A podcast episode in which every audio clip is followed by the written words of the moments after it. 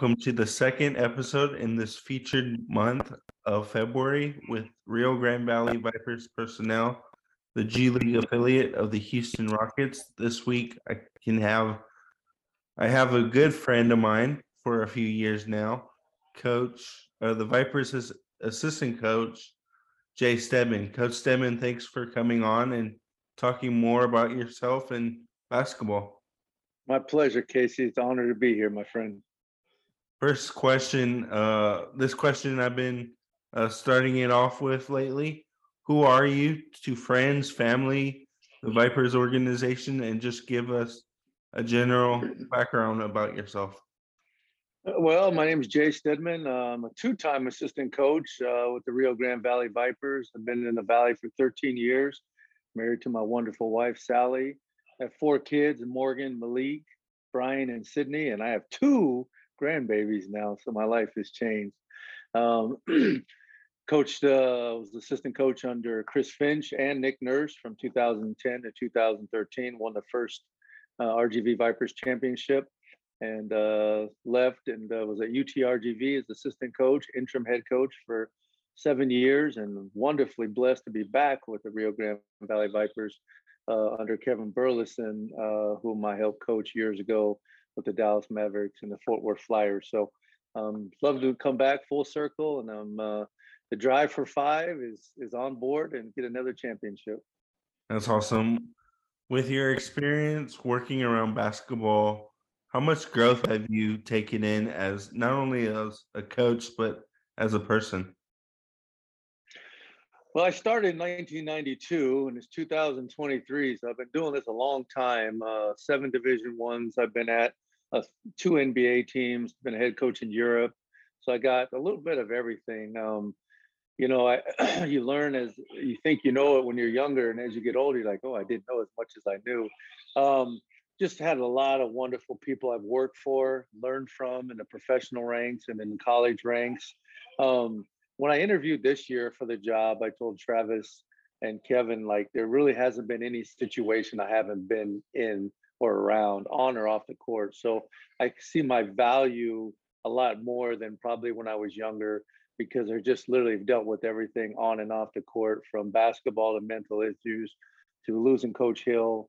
Um, winning championships to having some losing seasons. So um, yeah, I've just kind of been through it all. And each year I try to grow and become better and and learn. And even this year, um, trying to help uh, Kevin as much as I can in any um, way I can help us win. Now, continuing that with you having experiencing both the college and professional basketball world, what have been moments you have enjoyed the most? Well, college, you know, I started when I was young at the University of Nebraska. We had Tyronn Lue, the Clippers' uh, current head coach. We won a lot when I was a student and a graduate assistant. Um, had a lot of success recruiting in college. I recruited some really good student athletes who helped us win a lot of games. Had some guys went on to play professional basketball. Um, and then professional basketball, probably I've won the most. I won a lot with Chris Finch, with Nick Nurse when I was in Europe as a head coach in Denmark um, back with the Vipers uh, um, this year. Um, so, you know, college is different. You know, you're around the kids 24 7. They're younger. You kind of have to hold their hand, teach them a little bit. Professional basketball, they're more grown men. They've kind of been through it. You're just trying to polish them a little bit just so they can get back to the NBA. So, both experiences have been good. Um, our motto is winners win, peace and love. And, uh, you know, I just continue continue to do what I can to help the organi- organization, university, or franchise win another championship. We'll talk about that winners win, peace and love later on, but let's talk about uh, with good good moments also come with rough rough moments in basketball and in life in general. You personally had a life threatening moment. Can you give us more detail on that and just the blessing you've experienced being with us today? Yeah, so I uh, literally have, have been uh, pronounced dead uh, once, uh, not once, but twice. I um, had septic uh, shock. I got sick um, probably after my, uh, was Coach Hill's first year. Um, I gained a lot of weight and just kind of wasn't healthy. So I started working out and I had a gut, a pain ache that just wouldn't go away. And I'm stubborn. I don't like doctors. I don't like needles. I don't like medicine. So I didn't go to the doctor. And I finally went and they said, Hey, that's your appendix, coach. You need to go. It's going to burst. And of course, I was hard headed and I didn't go again. So my appendix uh, burst. And then um, I had septic shock. And when your septic gets in your blood, then bad things happen. So um, I was nearly 400 pounds at one time in the hospital. Uh, five months later, I walked out uh, 228 pounds, uh, eight surgeries. Um, a lot of body parts aren't in me anymore. Um, they did have to revive me twice. They actually told Sally, my wife, um, do does he have a DNR? Do not resuscitate because there's he's basically gonna he's not gonna make it. So she prayed, and I'm living proof of the power of prayer. Um, you know, you wake up. I went to the hospital in January, and I think I woke up April 15th, and you're looking at the wall, and you finally look at a mirror, and you're like, wow. You're thinking it's the next day or two, but you've been in a coma for, you know, a month and a half. Um, I had to learn how to walk. I had to learn how to do a lot of things over and over again. I mean, you lose 100 pounds, um, or more. Actually, it was more than that. Um, it was life altering. You know, I had a stroke. I had two heart attacks. I had a lot of things, and um, to be back playing noon ball at UTRGV six months later is pretty cool. Um, a lot of doctors, a lot of people just kind of looked at me like, "Wow, you know, you you're still alive." I said, "Yeah, you know, that's as a Christian, I believe in the higher power and the power of prayer. I'm living proof, um, and I don't and, and, I don't take things for granted. Um, I I stop and smell the roses per se. Like um, we won the game the other day, and I was really really excited. If we lose, it's not so bad anymore because there are bigger things in life um, than wins and losses. Uh, I have two grandkids now. Um, I really make sure I eat healthy, and take care of myself. I walk these stairs, which I'm about to do. Um, uh, well, you know, just a lot of things you can do to make sure that I will prolong my my life, and I really, really appreciate being alive now. Personally, I've known you for about four years now, back in the UTRGV days. Uh, one thing we tell each other is what you mentioned earlier: win, winners win, peace and love. What does that term mean to you? I got that from my long, long, long time good friend Lew Hill, uh, who I've known since 1999. I met him when I was at Tyler Junior College as assistant coach. He was at Texas A&M uh, as assistant coach, and we just stayed friends throughout the year until I actually worked for him at UTRGV. And that was his motto you know, he always said, Stead, you know, we you got to get good players, and if we work hard, winners always win. Winners win, and I just remember him saying that.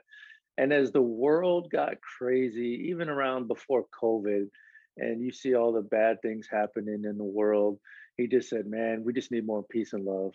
If we just go back to the 70s and 80s where it's just peace and love, the world would be a better place. So, you know, unfortunately, we lost Coach Hill um, a couple years ago, but as long as I live, as long as I'm alive, I always take that uh, his sayings with me that winners win, and it's all about peace and love, uh, regardless of the situation, good, bad, and different. Uh, winners win, peace and love, and it's on something I'll live for, live by until the day I die. Now, with your many years of experience working around others, you've gotten to work with others um, like Coach Burleson, Ray Spalding in the past, and now in the Vipers organization currently, what does it mean to to you seeing them grow over the years? It's wonderful. I've been blessed for doing this for so long. I mean, even like the Tyronn Lue, who's now the head coach of the Clippers, or Kevin Burleson, who's our coach now. You saw something when I coached them years ago or recruited them in college. They had a gift. They had leadership. They had a winner's mentality. And I'd tell some of them, hey, man, you're going to be a good coach when you're done. They're like, man, I ain't doing that. I'm not doing that. I said, hey, you get to be around basketball the rest of your life. And the skills and the, the talent that you have and the driven message and power that you bring, you can use that when you're done playing. The basketball doesn't have to stop one day. You can continue to grow as a coach, as a leader, impacting others' lives. And it's so neat to see Kevin Burleson now because he was our point guard for the Fort Worth Flyers, and we were the best team in the NBA D League back in the days. And yes, he got a drink of water in the in the NBA. I thought he was an NBA player, but I know it's it's tough. made a lot of money and, and good times overseas, but um, I knew he was going to be a great head coach, and he will be a head NBA coach. He has the it it factor. Like I said, I work for Chris Finch. I work for Nick Nurse, both of them current NBA head coaches, and he's right there with them. He has the same gifts, the same talent as those guys do. So again, it kind of comes full circle. You know, I got to coach these guys. I got to see them grow, and now I see them coaching, and I just see um, the sky's the limit for them.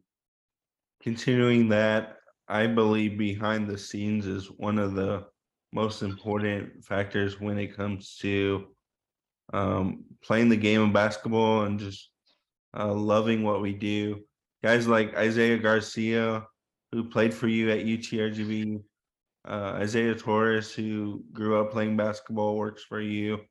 Uh, myself working uh, in the operational side.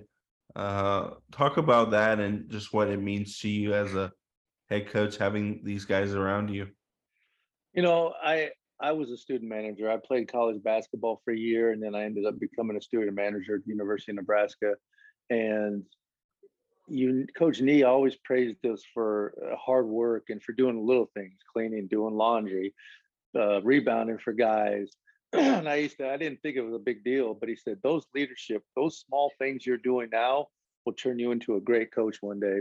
So I've always kept that mentality with me that I want to be surrounded by good young men, hardworking people. And I've been blessed in the Valley. I've had some of my best kids ever.